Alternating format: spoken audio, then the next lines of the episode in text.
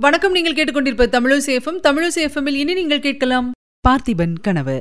வழங்குபவர் உங்கள் அன்பின் முனைவர் ரத்னமாலா புரூஸ். பார்த்திபன் கனவு. மூன்றாம் பாகம் அத்தியாயம் பதினான்கு காளியின் தாகம்.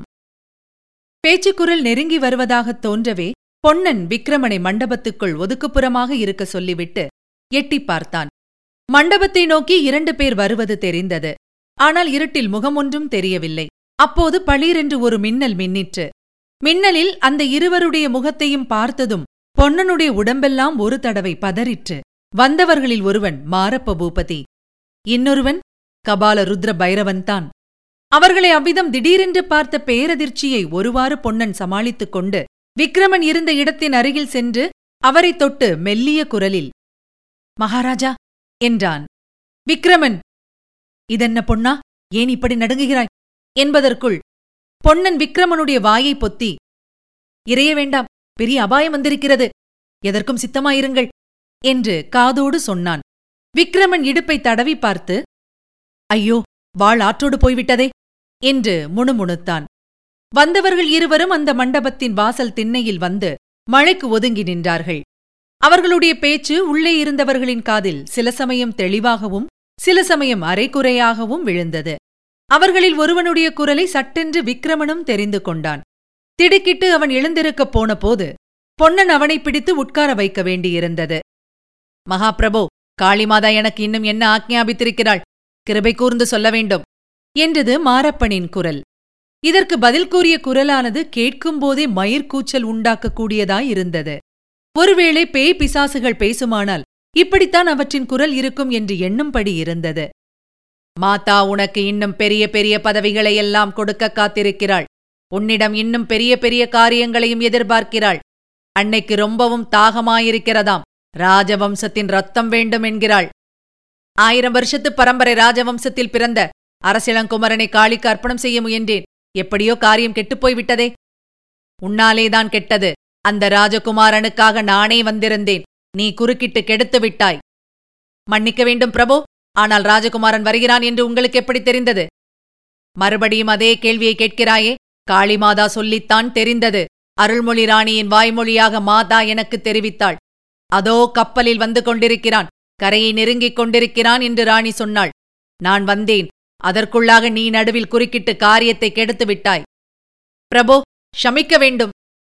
போனது போகட்டும். மாதா உன்னை ஷமித்து விட்டாள். ஆனால் தாகம் தாகம் என்று கதறிக் கொண்டிருக்கிறாள். ராஜகுல ரத்தம் வேண்டும் என்கிறாள். இந்த அமாவாசை போய்விட்டது. துலா மாத பிறப்பிலாவது தாயின் தாகத்தை தணிக்க வேண்டும். அவனை நீ எப்படியாவது தேடிப் பிடித்துக் கொண்டு வர வேண்டும். கொண்டு வந்தால்? கொண்டு வந்தால் உன் மனோரத்தம் நிறைவேறும். பூபதி காளி மாதாவை சரணமாக அடைந்தவுடனே உனக்கு சேனாதிபதி பதவி கிடைக்கவில்லையா? இன்னும் இன்னும் என்ன சுவாமி? இன்னும் மிகப்பெரிய பதவிகள் உனக்கு நிச்சயம் கிடைக்கும். பெரிய பதவிகள் என்றால்?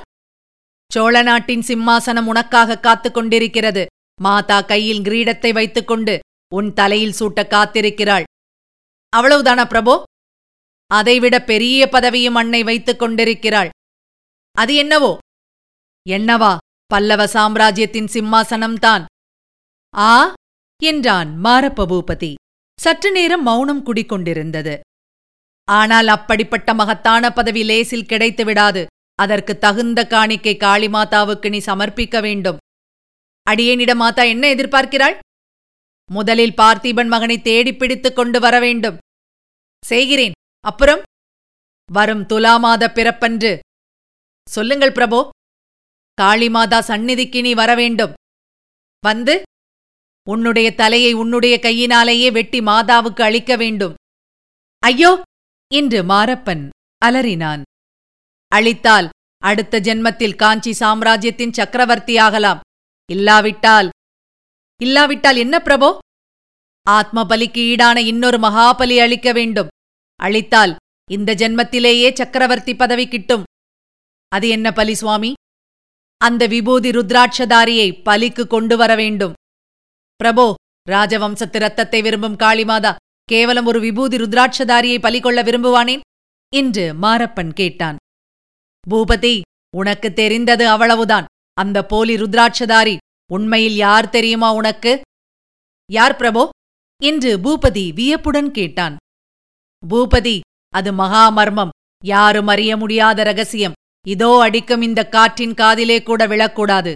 அருகில் வா காதோடு சொல்கிறேன். சொல்ல முடியாத வியப்புடனும் பயத்துடனும். மேற்படி சம்பாஷணையின் பெரும்பகுதியை கேட்டுக்கொண்டு வந்த விக்ரமனும் பொன்னனும் இப்போது செவிகளை மிக கூர்மையாக வைத்துக் கொண்டு கேட்டார்கள். ஆனால் ஒன்றும் காதில் விழவில்லை. திடீரென மாரப்பன் இடி இடி என்று சிரிக்கும் சத்தம் கேட்டது. பூபதி ஏன் சிரிக்கிறாய்? மாதாவின் வார்த்தையில் உனக்கு அவநம்பிக்கையா? என்று கபால பைரவர் கோபக்குரலில் கேட்டார். இல்லை பிரபோ இல்லை என்றான் மாரப்பன். பின்னர் ஏன் சிரித்தாய்? அந்த சிவனடியாரை கைப்பற்றிக் கொண்டு வரும்படி. இன்னொரு தேவியிடமிருந்தும் எனக்கு கட்டளை பிறந்திருக்கிறது. அந்த தேவி யார் தெரியுமா? யார்?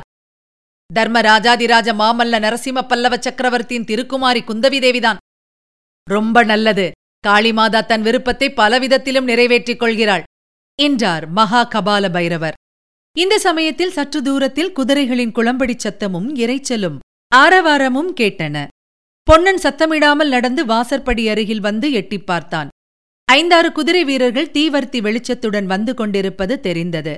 பொன்னன் மனத்திற்குள் இன்று மகாராஜாவும் நாமும் நன்றாய் அகப்பட்டுக் கொண்டோம் என்று எண்ணினான். அவனுடைய மார்பும் பட் பட் என்று அடித்துக் கொண்டது. சட்டென்று தலையை உள்ளே இழுத்துக் கொண்டான். அதே சமயத்தில் மாரப்ப பூபதி மகாபிரபு அதோ என்னுடைய ஆட்கள் என்னை தேடிக் கொண்டு வருகிறார்கள். நான் போக வேண்டும் என்றான். நானும் இதோ மறைந்து விடுகிறேன். மாதாவின் கட்டளை ஞாபகம் இருக்கட்டும். மறுபடியும் எங்கே சந்திப்பது? வழக்கமான இடத்தில்தான். சித்திரகுப்தன் உனக்காக காத்திருப்பான். இதற்குள் இரைச்சலும் ஆரவாரமும் அருகில் நெருங்கிவிட்டன. நான் சொன்னதெல்லாம் ஞாபகம் இருக்கட்டும். அப்படியே பிரபோ. இதற்குப் பிறகு சற்று நேரம் பேச்சுக்குரல் ஒன்றும் கேட்கவில்லை. திடீரென்று கொஞ்ச தூரத்தில் சோழ சேனாதிபதி மாரப்ப பூபதி வாழ்க வாழ்க என்று கோஷம் கேட்டது.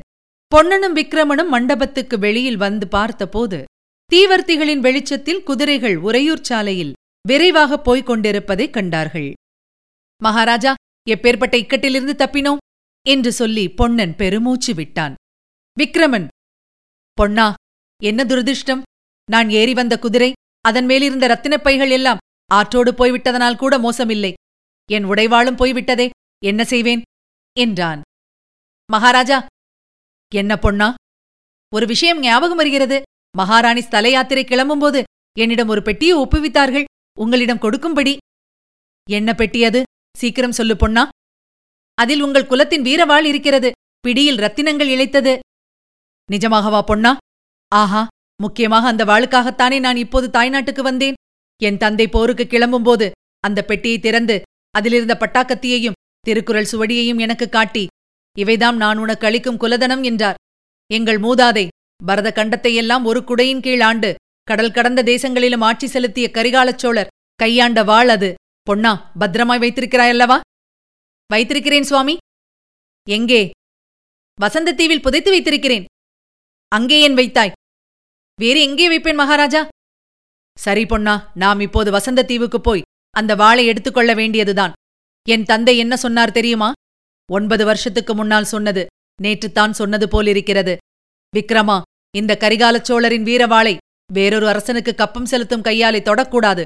ஆகையினால் தான் என் வாழ்நாளில் நான் இதை எடுக்கவே இல்லை. நீ எப்போது ஒரு கையகலமுள்ள பூமிக்காவது சுதந்திர மன்னனாகிறாயோ அப்பொழுது இந்த வாளை எடுத்துக்கொள் என்றார். பொன்னா நான் இப்போது செண்பகத்தீவின் சுதந்திர அரசன் அல்லவா? இனி அந்த வாளை நான் தரிக்கலாம். மகாராஜா செண்பகத்தீவுக்கு மட்டும்தானா சோழ நாட்டுக்கும் நீங்கள்தான் அரசர். அதற்கு இன்னும் காலம் வரவில்லை பொன்னா ஆனால் சீக்கிரத்தில் வந்துவிடும். நாம் உடனே செய்ய வேண்டிய காரியங்கள் இரண்டு இருக்கின்றன. அந்த வீரவாளையும் திருக்குறளையும் எடுத்துக்கொள்ள வேண்டும். இந்த பயங்கர நரபலி கூட்டத்திலிருந்து மகாராணியை விடுவித்து அழைத்துப் போக வேண்டும். இவற்றுள் முதலில் எதை செய்வது அப்புறம் எதை செய்வது என்பதை இப்போது தீர்மானிக்க வேண்டும். அவர்கள் மேலும் யோசனை செய்து முதலில் உறையூருக்குப் போய் வசந்தத் தீவிலிருந்து வீரவாளை எடுத்துக் கொள்வதென்றும் பிறகு திரும்பி வந்து சிவனடியாரை தேடி பிடித்து அவருடைய உதவியுடன் மகாராணியை கண்டுபிடிப்பதென்றும் தீர்மானித்தார்கள். இருவரும் மிகவும் களைத்திருந்தபடியால் அன்றிரவு இந்த மண்டபத்திலேயே உறங்கிவிட்டு அதிகாலையில் எழுந்து உறையூருக்குப் போவதென்றும் முடிவு செய்தார்கள். ஆனால் விக்ரமனுக்கு ஏற்கனவே கடுமையான ஜூரம் அடித்துக் கொண்டிருந்தது என்பதையாவது. பொழுது விடிவதற்குள் அவன் ஓர் அடி கூட எடுத்து வைக்க முடியாத நிலைமையை அடைவான் என்பதையாவது அவர்கள் அறிந்திருக்கவில்லை. இதுவரை நீங்கள் கேட்டது அமரர் கல்கையின் பார்த்திபன் கனவு. வழங்கியவர் உங்கள் அன்பின் முனைவர் ரத்னமாலா புரூஸ். மீண்டும் அடுத்த அத்தியாயத்தில் சந்திக்கலாம். இணைந்திருங்கள் மகிழ்ந்திருங்கள். இது உங்கள் தமிழோசி எஃப்எம் இது எட்டு திக்கும் எதிரொலை கட்டம்.